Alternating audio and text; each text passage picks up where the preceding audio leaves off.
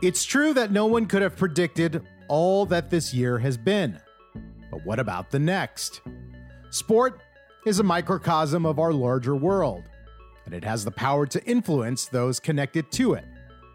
As we have seen leagues, players, and fans grapple with a pandemic and join demands for racial justice, how will the future of sport influence the world around us? Taking stock of 2020, Global Sport Matters brought back a few of our favorite past guests, as well as some new, to talk business, activism, technology, and more as we ask the question what's next in 2021 for sport?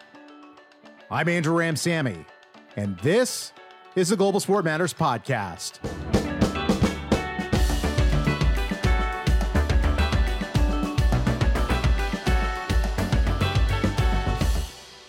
Good morning, good afternoon, and good evening to everyone around the world. And thank you for joining us on this final GSM Live for 2020. My name is Andrew Ramsamy. I'm the Director of Digital Content here at Global Sport Matters. As we close 2020 and usher in a new year, we couldn't help but wonder what 2021 might bring. And when we began these conversations back in April, we discovered a question that became our inspiration for Global Sport Matters throughout 2020 which is what is this reset moment of sport going to mean? Now, as 2021 is nearly upon us, we're asking you, our viewers, and our experts, how will next year be different? Or how will it be the same? And we've had several folks contribute their predictions and provocations to our issue, which went live this week. And they're available to look at them right now. A link uh, posted in our chat. On the show, we're going to explore, explore the topic of what's next for sport in 2021 with a fantastic lineup of past speakers, new speakers, and we invite you to engage with us in our conversations. So, like Kendall said, use the Q&A box located at the bottom of your screen and send in your own predictions and provocations that you have for 2021. And hopefully you'll be inspired by some of our own panelists today. So with that, let's start the show. And I want to welcome Kavitha Davidson, Jessica Luther, and Mirna Valerio to our Global Sport Matters Live first segment. So, uh, back in January, we started the year unlike anything we thought we would be entering into. And no, it was not the pandemic. Most of us woke up to a Saturday morning in January, would have been a normal Saturday for most of us. And then all of our cell phones collectively began to ring off the hook, so to speak we all learned that Kobe Bryant, his daughter Gianna, and eight others had died in a horrific crash. Kobe Bryant was a larger than life character and figure that we all got to know, both doing work on the court and off the court. And there's no question that there have been amazing articles talking about his life and his impact. But there were also articles trying to balance whether or not uh, Kobe's prior incidences or issues also should be discussed as well too. So that leads me to kind of talking to both you, Jessica, and Kavitha about your book, which I have here, uh, Loving Sports. I'm sure 2020 was either a great year to love sport or not love sport. Uh, but with that, Kavitha, what do you think about this year of 2020? And as you, Jessica, what, what did this year of 2020 mean to be a fan in the world of sport? Uh, well, thank you for having us. You know, the full title of the book is Loving Sports When They Don't Love You Back. And it's really about this all encompassing fervor and love that we have for this thing that is at times irrational and doesn't make sense and sometimes is harmful to us, frankly. Um, but we keep coming back because there's so much good to be derived from sports. And I think one of the things that we saw in 2020 was how much sports mean to us culturally, but how much they mean to us emotionally and for our sense of normalcy and for our sense of ourselves. And I don't think any of us are feeling like ourselves in 2020. And I talked to so many people, um, you know, when the pandemic first hit, who basically said, I know that sports are not responsible to be played right now, but I just want something to make me feel like it did before March, before before all of this started to hit. And and and what we've seen this year is really a heightening of all of these issues um, that you know Jessica and I had been writing about and talking about in years before, but all of them coming together now under a really highly concentrated lens of how important and what our priorities are and why those happen to sometimes fall within sports. Kavitha is talking about like this desire to go back to normal and feeling like sports can get us there. And I totally agree with that. Like I was thrilled to watch the US Open when it happened. I love tennis and just being able to watch tennis was great. At the same time, COVID made it all incredibly complicated. I think most people that have any kind of conscience had a lot of grappling to do as fans taking this in. What are these athletes risking? Why are we doing this? Like, why are we actually prioritizing this at a moment when, you know, there was just an article in the Washington Post about nurses not getting tested for COVID, but athletes getting tested? Like, we're still in a place where sports are showing how messed up our priorities are. And at the same time, as fans, we're like, happy to be watching them and that like holding that tension um, has been very difficult this year. And I'm not sure, talking about predictions for 2021, like when that is actually going to end. Well, and Jessica, you wrote in our uh, GSM issue about wanting to see more innovation in women's sport, um, and particularly noting that the athlete unlimited business model that eliminates ownership and puts players and fans in charge. And now we just saw yesterday that the U.S. Supreme Court is about to take up a case to see whether or not college athletes, you know, are professionals or does the the rule of amateurism still kind of you know rule the land. What do you think about this model? Is is there a better a better model for sport out there that we have not yet seen? I hope so. I think a lot of the models for sports are incredibly exploitative. They definitely are for the people at the top. And then we talk, I mean, the racial disparity and how all of those things work. Um, there's got to be better models. Um, and yeah, the Athlete Unlimited is so interesting. If people don't know about it, you should go look it up just to read about the model itself. It's a, they did softball in the, I guess, late summer and they're going to do volleyball and lacrosse hopefully in, in 2021 and so these are team sports but every week they shuffle the rosters. There's no real coaches. The, the players with the most points that they earn every game they get to be the captains of the team. They're sort of the coaches of the team.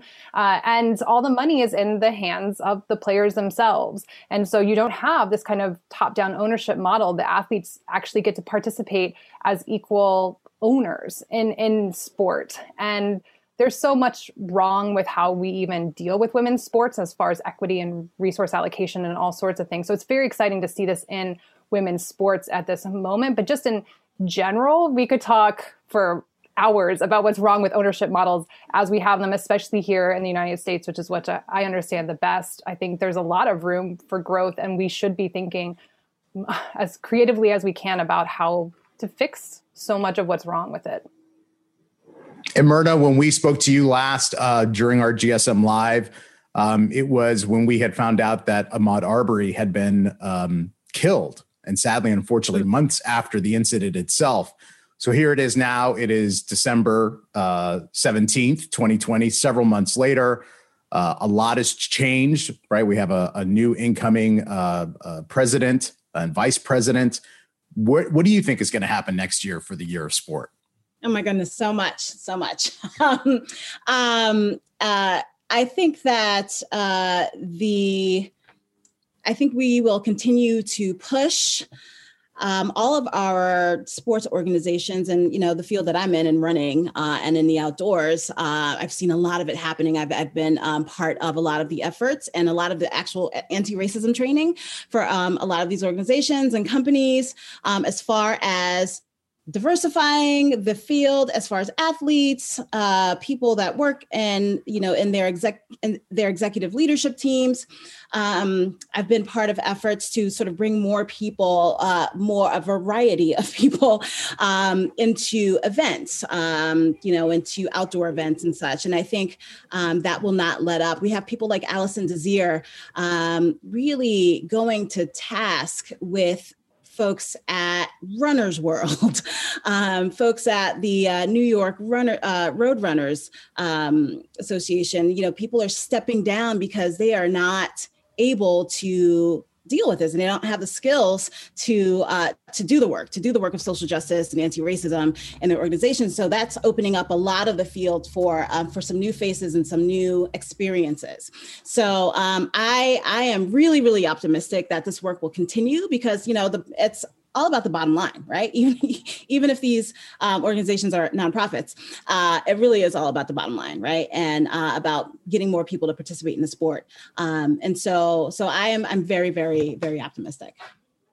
And Kavitha, we saw a lot of athlete activism happening this year. Um, and just again, it seems like a lot of news is happening in these final days of, of 2020. But the USOPC announced that it will not sanction any Olympic athletes next year during the Tokyo 2021 games.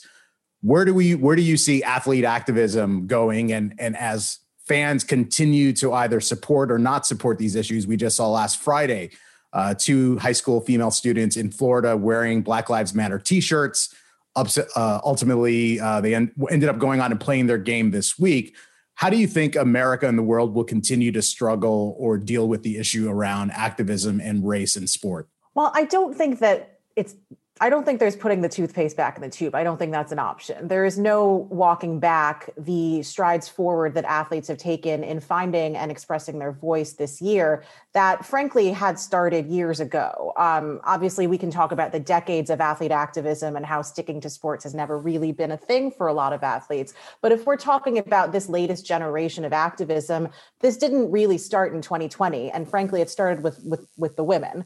Um, but I, I, see the future of this just building on all of these um, advancements that these athletes have made this year. One thing that we saw, particularly in college in the United States, is athletes being athletes being told flat out how much money these institutions stand to lose if they don't go to work, if they don't take the field. And that is empowering, even if you, in some nebulous way, figured that, you know, athletes obviously have huge platforms and have a lot of power. This was made very concretely clear to them by the people who depend on them, but who still at some point hold the top down power. So I don't see this going away. I also think that I mean we are the next generation of fans is is really important to follow. If you look at any kind of market research, the next generation of fans is more socially engaged and more interested in social justice causes than any generation that we've really seen previously.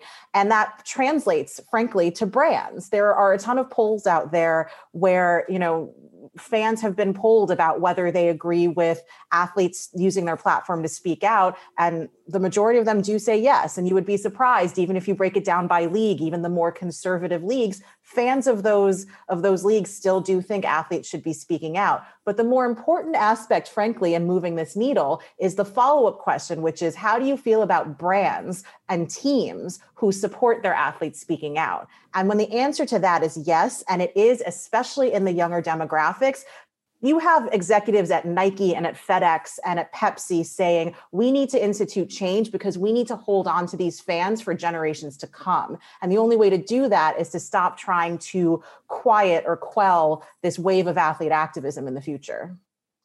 And Jessica, I know you're on a podcast called Burn It All Down, uh, a topic that you got that you ladies talk about a lot. It was about whether or not 2020 was supposed to be the year of women's sport uh, you know, coming in from from from uh, 2019.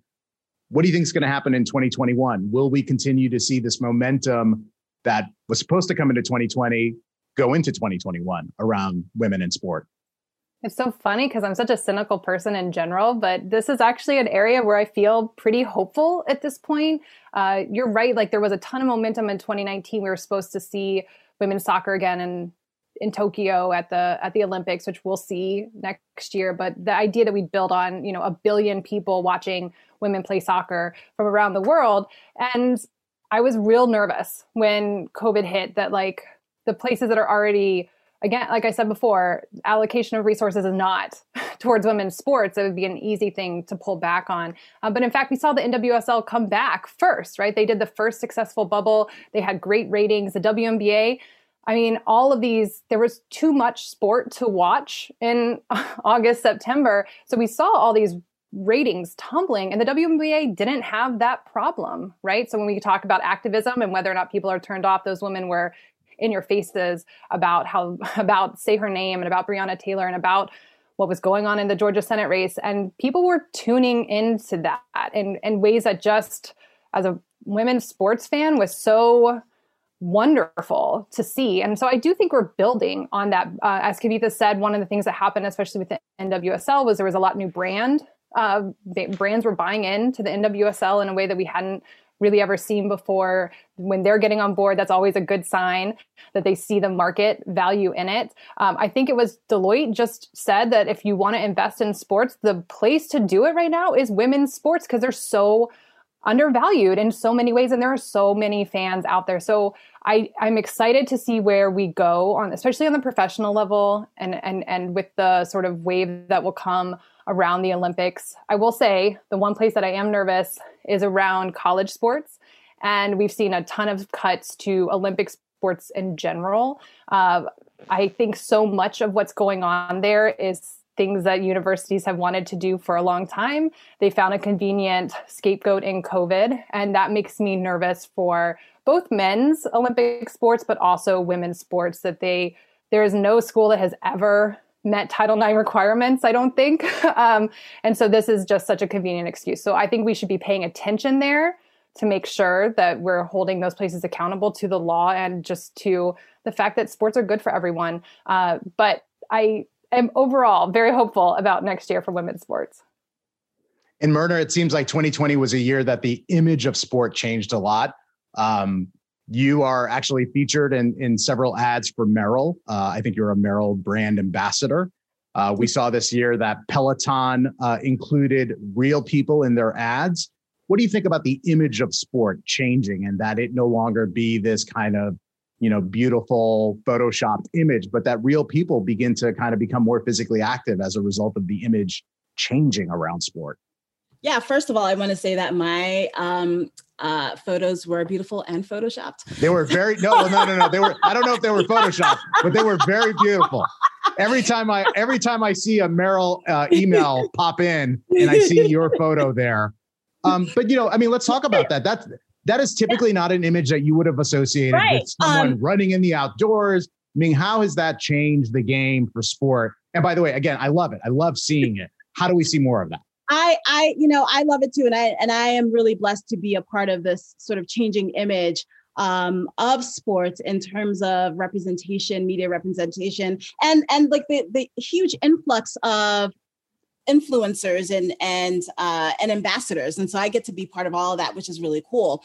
Um, I also get to be part of that the inner work that all these brands, you know, Jessica, you were talking about brands and, and brands doing the work. They are doing the work internally and externally and at, and externally that's when you see you know people like me in trail runner magazine twice i didn't even know I was in there twice until somebody pointed it out. Um, you know, doing this uh, in this you know big like sort of artistic editorial photo shoot, and then also me like in Montpelier, Vermont. Um, you know, and so I think that is not going to go back because we can't we can't go back because you know as you know as we're saying you know the this new generation of of consumers and customers is very very they're very savvy and they know what they want. They know that social justice is important to them. They know that they want to see themselves reflected in in the things that they consume. You know, whether it's whether it's media, whether it's Netflix, whether it's you know whether it's you know a magazine or or going to a, a race. We don't have those anymore, but going to a race and seeing somebody that looks like you, that maybe has a similar uh, or a shared experience. Uh, we cannot go back. Um, and that makes me really, really happy. And, um, you know, and I think, I think we're, we're just going to see more and more and more of it. And Kavitha, the economics of running a, a media company is hard, let alone a media company that is tied to sport and sports. What do you think is going to happen in 2021? Will we see more consolidations? Will we see more brands go away? And and to be honest, being a, a woman of color inside of a world that is primarily run by white men, what does it feel like to run a, a daily uh, sports news podcast? Uh, I've, I mean, I'll, I'll say that there were some rough months over there in the summer. We all watched horse on ESPN and marble racing and you know whatever we could pass as sports in a pandemic. Um, it's it's definitely hard. It's a hard time for the industry. It's been a hard time for the industry for years now. I unfortunately think we're going to see more consolidation. Um, I think we've all been looking, we've all been waiting for somebody, some major outlet to get the white whale investor who just believes in the journalism. And I don't see that actually happening um, in, in the future. But I, I, do have faith in companies like mine at The Athletic. And I, I, I, see some of the bigger companies and what they're doing, what they're trying to do at least um, with diversifying their newsrooms which you know we can we've talked about it on this panel we've talked about it for years. We can make the moral imperative argument about why it's important to have diverse voices and diverse storytellers in media but it's also just good business. You are going to tell better stories and you're going to bring in wider audiences and listeners if you have more if you have different types of people telling the stories and deciding which stories are worth telling. So i think in the next year we're probably going to see some more layoffs. We're probably, you know, I think to Jessica's point, I think one thing the pandemic has done is given cover to a lot of corporations who wanted to make some cuts anyway. Um, and and have found reason to justify that now. Um, but at the same time, I I also think that we are what we are seeing in the on the creative side of media is a demand for media by and for people who look like everyone on this call and not just one type of person right? And i think that that extends to journalism i think that that will continue extending to uh, to to the sports media space um, I mean, look at like we we can talk about ESPN. I used to work for ESPN for days, but ESPN's front-facing talent is actually incredibly diverse, and it's it's it, you know they're better at this than a lot of other smaller newsrooms and local newsrooms, uh, especially are. So I, I I take that as a really encouraging sign. Um, and not to you know not to give myself a, a business boost, but honestly, the future of profitable sports media companies is podcasting. So get on that. So our, our last shot for this for this segment, and literally it is about the shot itself. It's the vaccine. Jessica, do you think that the vaccine will quell 2021 into a sense of bringing that normalcy back? Or do you think there's a lot of uncertainty that we still just don't know about what, what the vaccine will mean to, to the world and the world of sport? Yeah, man, making a prediction about any of this seems like really risky. I think that uncertainty for quite a while. I do think there'll be months here. I mean, the NBA is about to launch their non bubble, and I think it's probably going to be a mess from everything that we have seen with the NFL and with college basketball and college football. Uh, so I think we're going to have months still of, of this kind of messy sports world. I do, I'm hopeful I've, for so many reasons that the vaccine helps us return to whatever normal will look like on the other side of this. And I do think maybe my most boring prediction is that as soon as possible, we'll all go back to this kind of sports fandom that we had in early 2020. That I think that people will just gravitate towards that in a lot of ways, and I I do I want the vaccine to play a big role in that. Mirna, what do you think the impact of the vaccine will will be on for sport? Well, you know, uh, speaking about running, I I don't imagine that we'll have something like a big LA marathon or which I did right before things shut down, or the New York City marathon um, at the same numbers that uh, we have. It might still be concentrated and focused on the elites uh, and those like sub elite people, but I don't I don't think we'll next year anyway. I don't think we'll return to the full fields of of those sports. Kavitha, you got the last the last take on on the vaccine for now?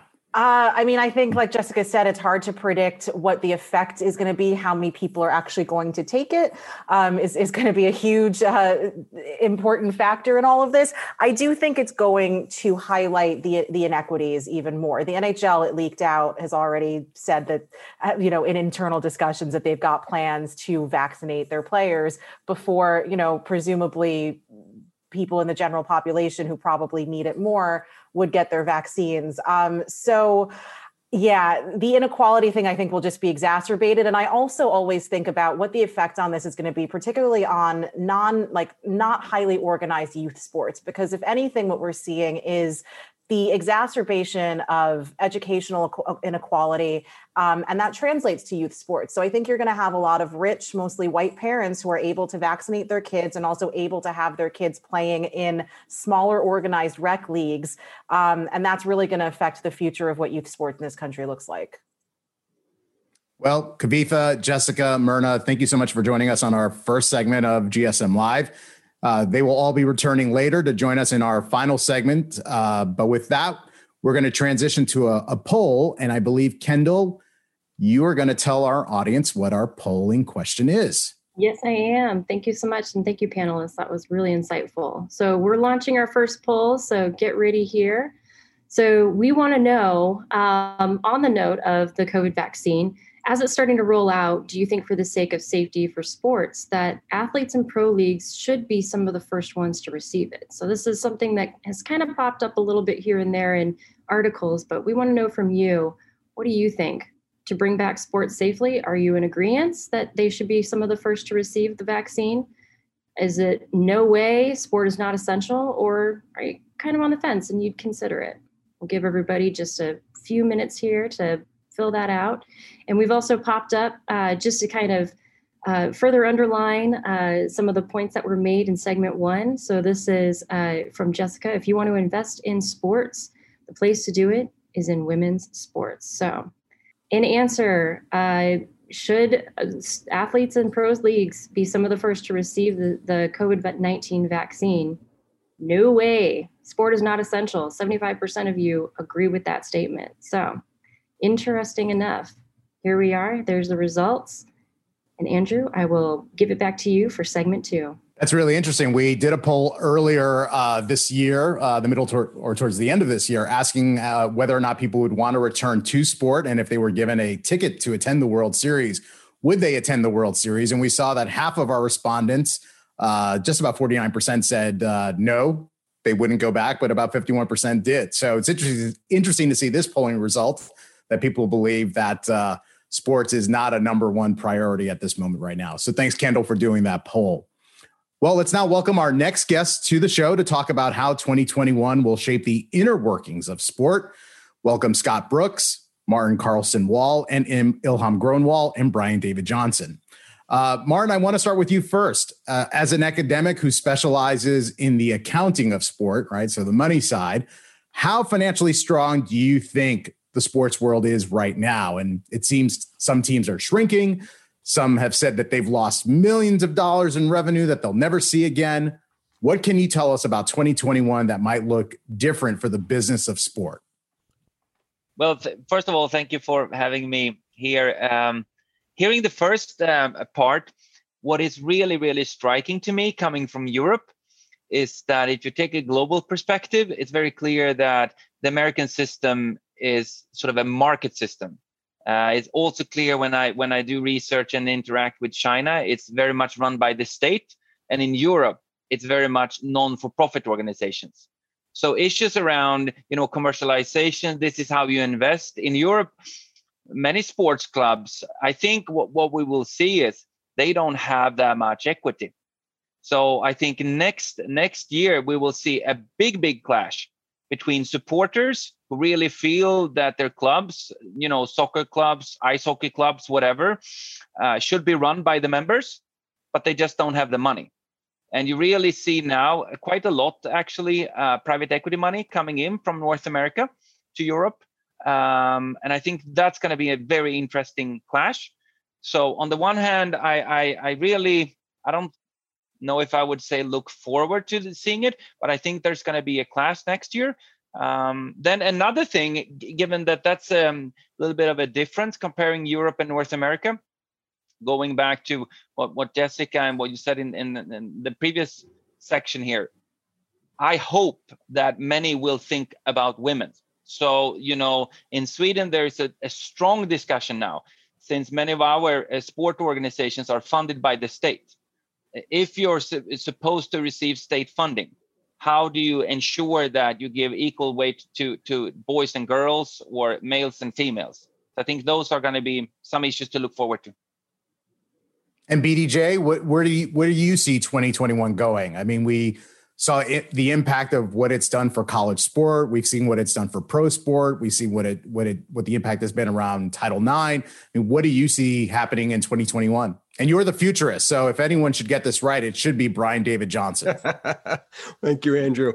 Well, I think as, as I look out to, to 2021, we have to understand what happened in 2020, right? In the space of a couple of weeks, we had everything just constrict and collapse, right? And so that as we start to come back, we don't know what's broken. We saw a lot of things that were broken, and as the previous panelists said, I think quite uh, quite well was that it it exposed a lot of the cracks and flaws, but also we don't know from an infrastructure standpoint what's been broken as we start to come back.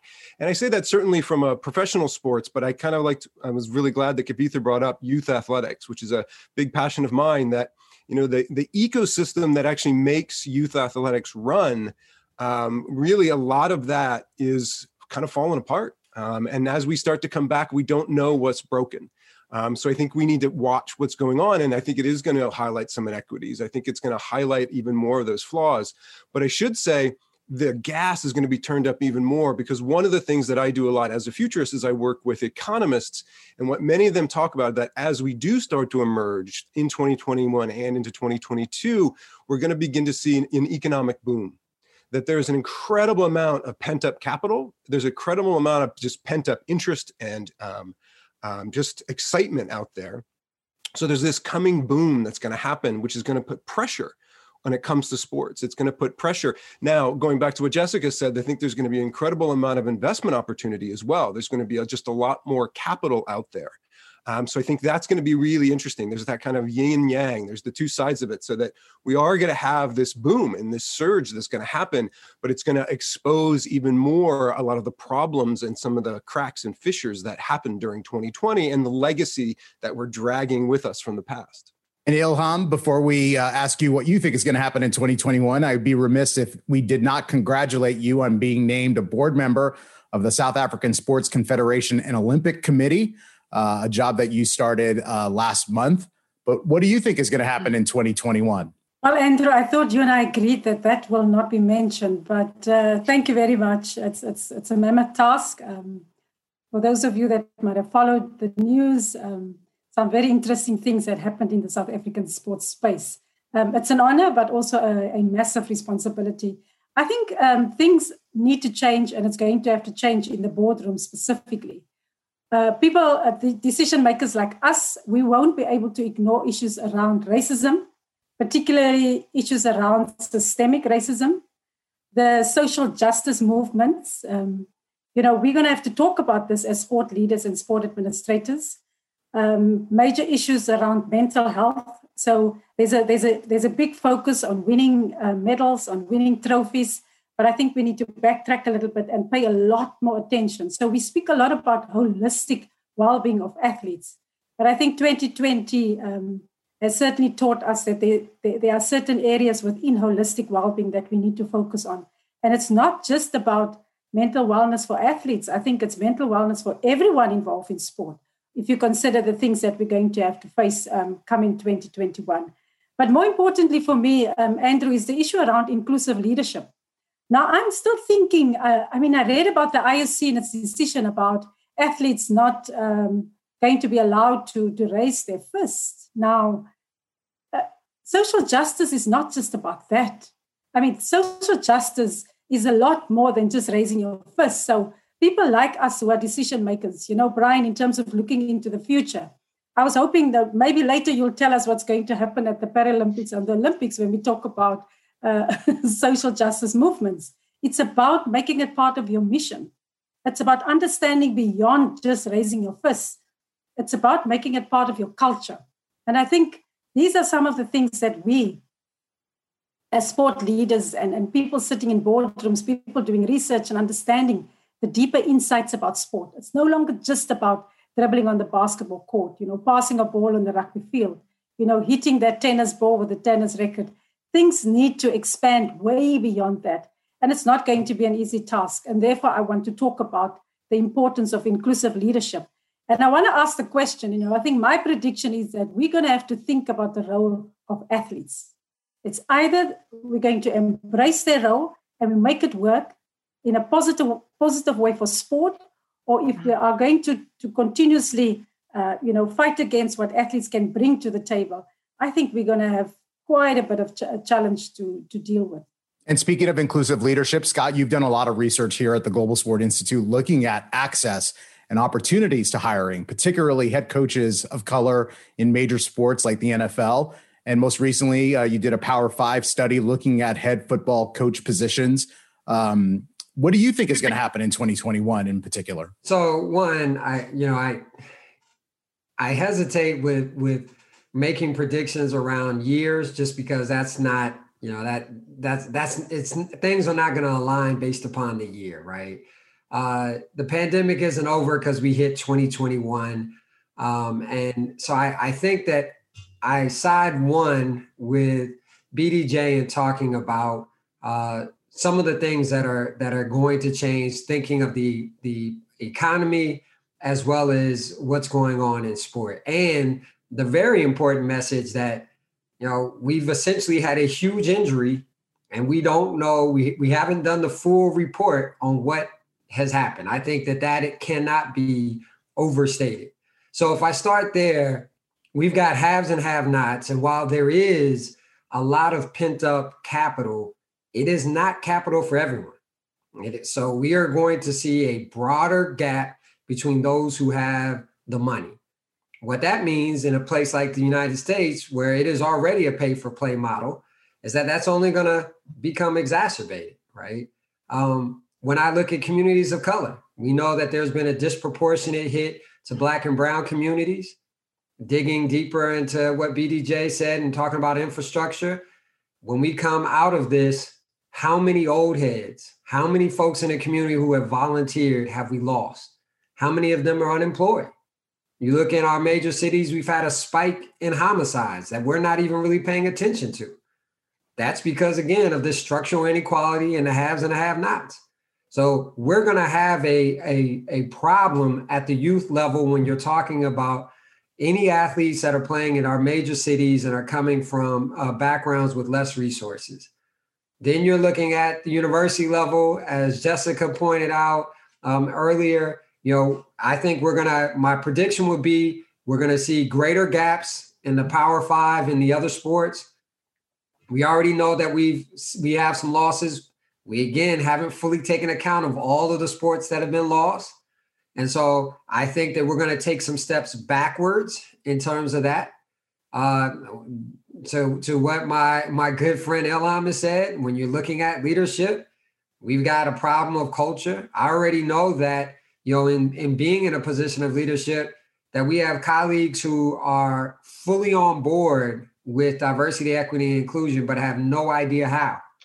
And what we know historically is that when you have something that is going to be based upon empathy, based upon guilt, is that that fades. That only holds up for so long. And so without real intentional change, without really an understanding of how we've never solved racism before. So it's not like we have a blueprint. Um, you know, I, am sorry, I think I'm a bearer of a lot of bad news. I, I see a lot of potential problems. I see a recession with more of us seeing what the haves are going to be able to do. I see com- poor communities and black and brown communities who've been hit disproportionately suffering and their youth are going to suffer. Um, we already see those spikes in homicides and whatnot. So I think that the the year we've got to be thinking about 2022 really, if we're if we're talking about where I think there might be some change. Um, but I'll tell you on the bright side, the bright side when you look at youth athlete activism, when you're looking at elite athlete activism, that to me is the real area of promise. That you look at a black community where usually congresspersons are coming from religious occupations. I am telling you, we're going to have black athletes who become those politicians. They're already the activists, right? So the historically black politicians come from you know, backgrounds of activism, right now, these are the athletes. And so I think that's where the promise is. I think, um, you know, we've got a lot of challenges going forward, but we'll see some changes, you know, in, in not in 2021, uh, you know, on the positive side, but in later years. And Martin, you talked about the three different systems kind of driving uh, the economics of sport. How do the economics of how are the economics of sport impacted by these social movements, or just looking at when someone makes an investment in the sports space that there is social impact? I think um, in the same way that when I can hear you talk about there's a lot of money in Sweden, it doesn't really matter because you can't invest in clubs. So, so that issue in itself is not on the table in Sweden. So here it's it's it, and I think uh, in many com- uh, countries in, in Europe it's the same. So so then the idea of a social movement coming in, we would refrain it and saying sports is the social movement. So and and that's why I think from a European perspective, what's really interesting now is that if sports is the social movement, how can they afford to stay becoming the social movement? because what has happened this year is that the social movement of sports they don't they have run out of money and i think a, a, very interesting question coming up will be the social movement and and how they have been financed will their autonomy survive when a lot of money comes from north america and other things because all the great things that you know uh, I, am sure we take for granted in europe with the social movements inequality issues that you cannot pay and put rich kids we don't really have that. I mean in sweden everyone is allowed and it doesn't really cost anything to play, play in a club. So I, I think you know that's why it's so fascinating to be part of, of these types of conversations because you know when we talk about commercialization that's your starting point in north america. When you talk about social movements that's our starting point here in europe. Bdj it was a year of unknowns right? We had no idea that we were entering a year that would have a pandemic. We had no idea uh, this kind of awakening and reawakening on race in america. And then the election which was the biggest unknown of all unknowns. And for some people, the, the, the outcome has still not yet been determined. But for many, they're moving on because they know what the outcome has been determined. So, how does someone like you, in, in doing this work as a futurist, take 2020 into consideration as you move into 2021? So generally, I go back um, to a lot of what Scott said. Um, so you go back and you look at things like what, are the underlying forces that are sort of pushing things forward. And certainly you look at culture um, and what's going on um, sort of culturally and socially, which is incredibly important. These are sort of the, what underlays it. Then from the economics of it as well. So what do the sort of economics look like, sort of where we're going? And I think those things begin to kind of sort of push at you know when we think about the future of sports. And i'll take a step back and say you know for me and, and, the reason why you know andrew i love coming on this and doing these things with with with you is that you know uh, you know i'm i'm a technological futurist. I'm an applied futurist right? I'm a geek. I'm a huge nerd and i'm also a sports sports nerd. But you know one of the projects that i did early on i did some writing with somebody said mm. how could you use robots in sports? Go with me here so they said, how can you use robots in sports? Could you replace athletes with robots? Because I build robots, right? And first off, I said, that's the dumbest question I've ever been asked. Like, why would you even want to do that? Because for me, you know, sport shows how human beings are awesome like the one-handed catch in the end zone, right? You've got the the running and diving catch out in the outfield. You've got the amazing clutch three-point shot, right? You've got all these things that show us in real time how awesome people are. On the other side of that, and I think 2020 has shown this really well, sports also can show us how we're awful. Um, and it's really laid bare. Um, and that for me is as I'm moving into 2021, it's looking at those sort of deep, deep sort of future forces that are pushing us forward and we're going to watch those play out. That's exactly what we're going to watch play out over 2021 but understanding that, that that's what we're going to be watching is that how do we kind of push towards that? We know that we're drawn towards it like the like they were saying before uh, with uh, jessica and kavitha and their book that we keep we're drawn to it because it shows how we're just awesome. Human beings are amazing. But we also have that flip side that we're awful and th- and it really exposes those things. Um, and I think we have to prepare for that. So I'm going to compress a couple of things here, but it's good, it's a, good setup and a question that I want to pose to Ilham. Um, but before we do that, we were going to do a polling question. So in 2020, racial racial justice became this movement, right, that we all know about. Um, and some people are saying it's happening, it's it's doing it, it's it's there. Um, but if if 2020 was a year for acknowledging structural racism, what will 2021 bring? Ilham, if there's one country in particular that has dealt with racial justice and moving forward, is South Africa. What do you think the world could learn from how South Africa took on the issue of race and how that might apply itself to 2021? And while we're doing that, I'll ask uh, folks that are attending to take our poll. I think, Andrew, we, um, over the last 26 years, um, it has not just been rosy for South Africa, but I do think that some of the decisions that we've made, particularly in sport, uh, comes from a space where we started to have the very tough conversations. And when you speak of a sport movement, that is exactly what happened in the South African space, where we really had representation from all corners of our country, where we then came up with what we call a transformation charter.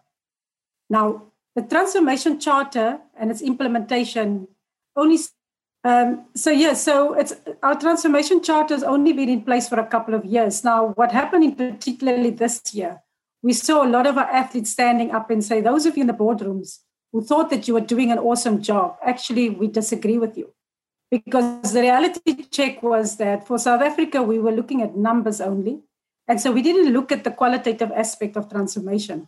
Therefore, I'm saying that it has not just been all rosy for South Africa, but there's a good lesson here that I think a, number of countries can can take from South Africa is that we've decided to um, legislate the fact that we needed change in our South African sports system. Because if that didn't happen, I don't think that we would have seen the transformed sport teams that we see today, well, up until recently, uh, representing South Africa and, it, uh, and people refer to it as a quota system. A lot of our athletes do not like the word quota, but that was the reality back then when we needed to approve the legislation. And I think things have changed in a way where the athletes are now saying to us, we are not quotas. I think we're here because we deserve to be here. So therefore, I spoke about the, the, the role of boardrooms and having to think about social justice as a movement where we in the boardroom can no longer make the policy, and we believe that that policy is okay and that our athletes are okay and they will just accept it. They said to us, no, no, no, no, no. We want to be actors in this. We want to be participants in this. And we want to have a voice in all of this. So during this past year, we've seen many of our athletes um, decided to stand up. And the Black Lives Matter movement certainly stirred quite a bit, well, quite a lot of the conversation for those of you that might have followed the South African space on, on, on the, the digital platforms, it was a massive, massive impact that the Black Lives Movement matter had on an area that we call transformation in sport. So it's no longer just about the fact that I'm Black or Black African or colored. It's saying to us as a South African public that we want a space at the table. We want to be consulted. Because if you make a policy that affects us. You know, where are our voices? And, you know, I get goosebumps when I think about this because I, I come from an activist background when I was a student and I love this stuff. But guess what? I am maybe 10% of persons in the boardroom who can truly say that I love the fact that student athletes have stood up and said that we want to be heard. So, yes, there are lessons. And I think, I don't think that many of our sport leaders have actually um, you know, work through all of these experiences. I think it's a big shock to most of us, but not people like me. I mean, I've been at the forefront of, of, of, of, of transformation for a very, very long time. I've moved from a historically black university to a historically white university. And boy, therefore, I spoke about it's not just about raising your, your fists. We've been doing this for a very long time. If it's not part of your culture, if it's not part of your brand, if you are not serious about it, get out. Then we don't need you in the sporting space when we talk about diversity, inclusivity. And I said this before, and my good friend Scott knows this. So, transformation for us, it is about inclusivity, it is about diversity, it is about gender, it is about gender awareness, it is about women's sport. So, we make no apologies when we speak about women's sport. So, Andrew, in closing, South African sport has made history recently by becoming the only Olympic sport movement across the globe who now has 63% of women that makes up that particular Olympic board. So for, for us in South Africa, it's serious business. I appoint coaches, and part of the key performance areas are that they must make sure that we have a transformed team on court.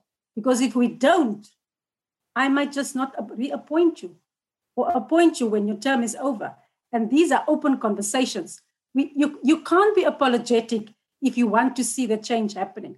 And so I think from a um, I, um, uh, Title IX from an American space, I think there's a lot of questions that you need to ask because I keep on seeing the systemic racism happening. The last example is the NBA. I think 74, 75% of the NBA are Black athletes. But three, maybe four of the management are now are Black. I mean, it is, when I visited the States a few years ago, I mean, I, I had the biggest culture shock of my life. And therefore, I'm saying, you know, um, uh, Martin, you, you speak about uh, a social movement and the importance of uh, uh, retaining your independence. That is exactly the challenge when we, that we need to unpack about the role of corporate, the role of government, because both these parties can become very, they can interfere in the space of sport. And, and if that happens, you sort of lose your independence to wanting to become a movement and making the change that our society requires so desperately. Ilham, I could see why you were selected to be on the board. There's no question about that. So, with that, uh, Kendall, could you let us know what the results of our survey were? And as Kendall's doing that, I'll ask our rest of our panelists to come back as well. Absolutely. So um, it looks like in answering about our poll, uh, if 2020 um, was the year of not acknowledgement, what will 2021 be? Is it going to be the year of action? 45% no. I think there's way more acknowledgement needed. I think that's pretty clear. So, with that, uh, we've talked a lot about 2021, uh, and we are literally days away from 2020 winding down. Um, and our final question that we have for all of our panelists, and I'll start with you, Mr. Brooks, Dr. Brooks. If you were bringing something into 2021, what would be the one thing that you would want to leave behind in 2020?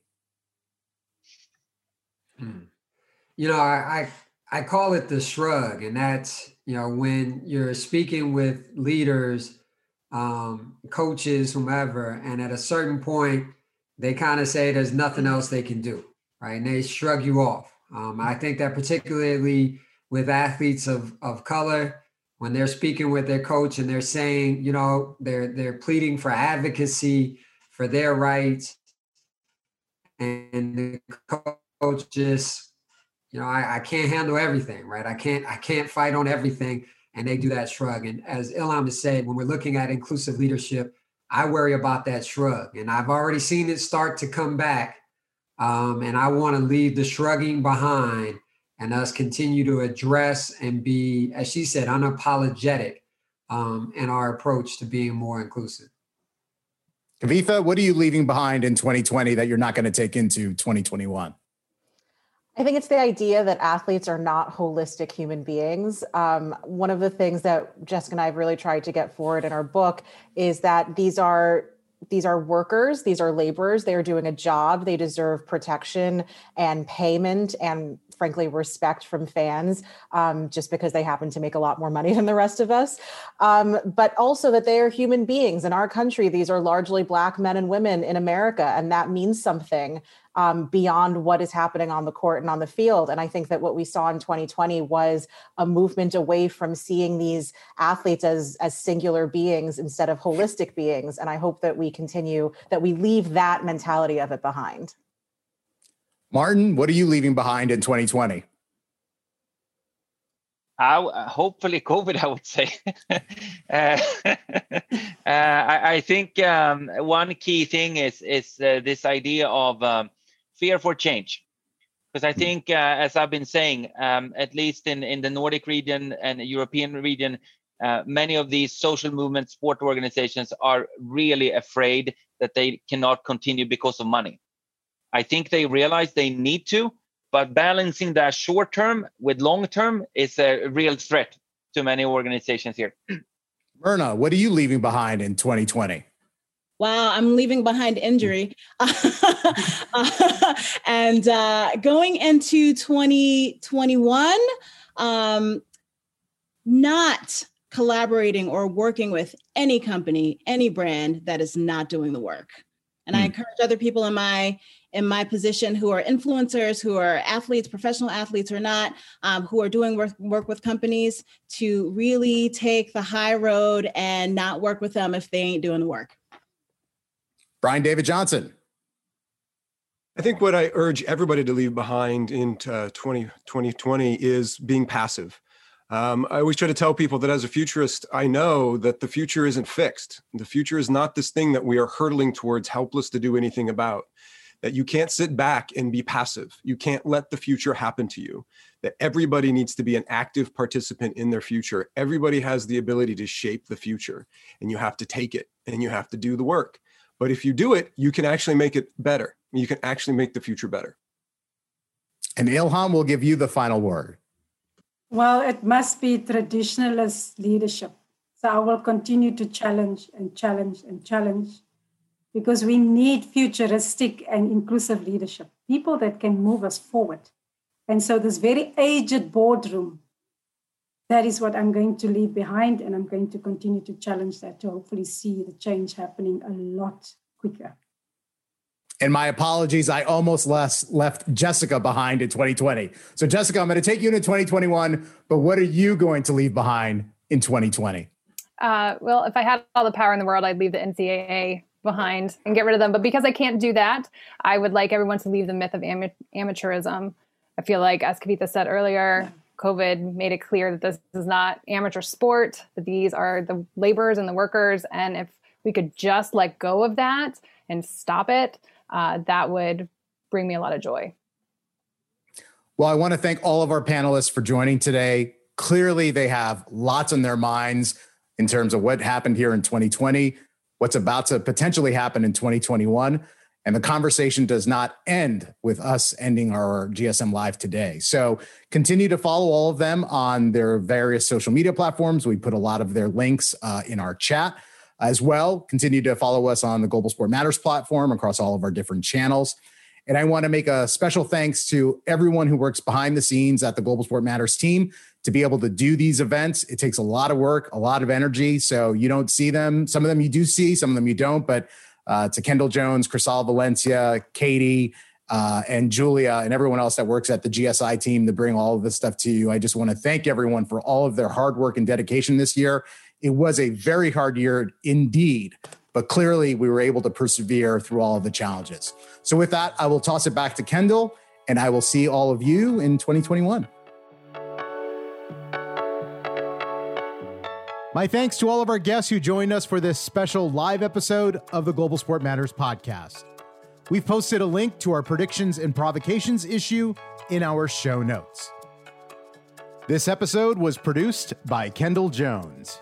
The Global Sport Matters podcast is a production of the Global Sport Institute at Arizona State University. Our manager of marketing and communications is Crisal Valencia. Our manager of events and programs is Kendall Jones. Our marketing and communications assistants are Julia O'Connell and Katie Cross. To stay up to date on the latest from the Global Sport Matters team, be sure to follow us on Twitter. We're at Global Sport MTRS. And be sure to sign up for our newsletter on our website by clicking the envelope icon at globalsportmatters.com. I'm Andrew Ramsamy. Until next time, wash your hands and wear a mask.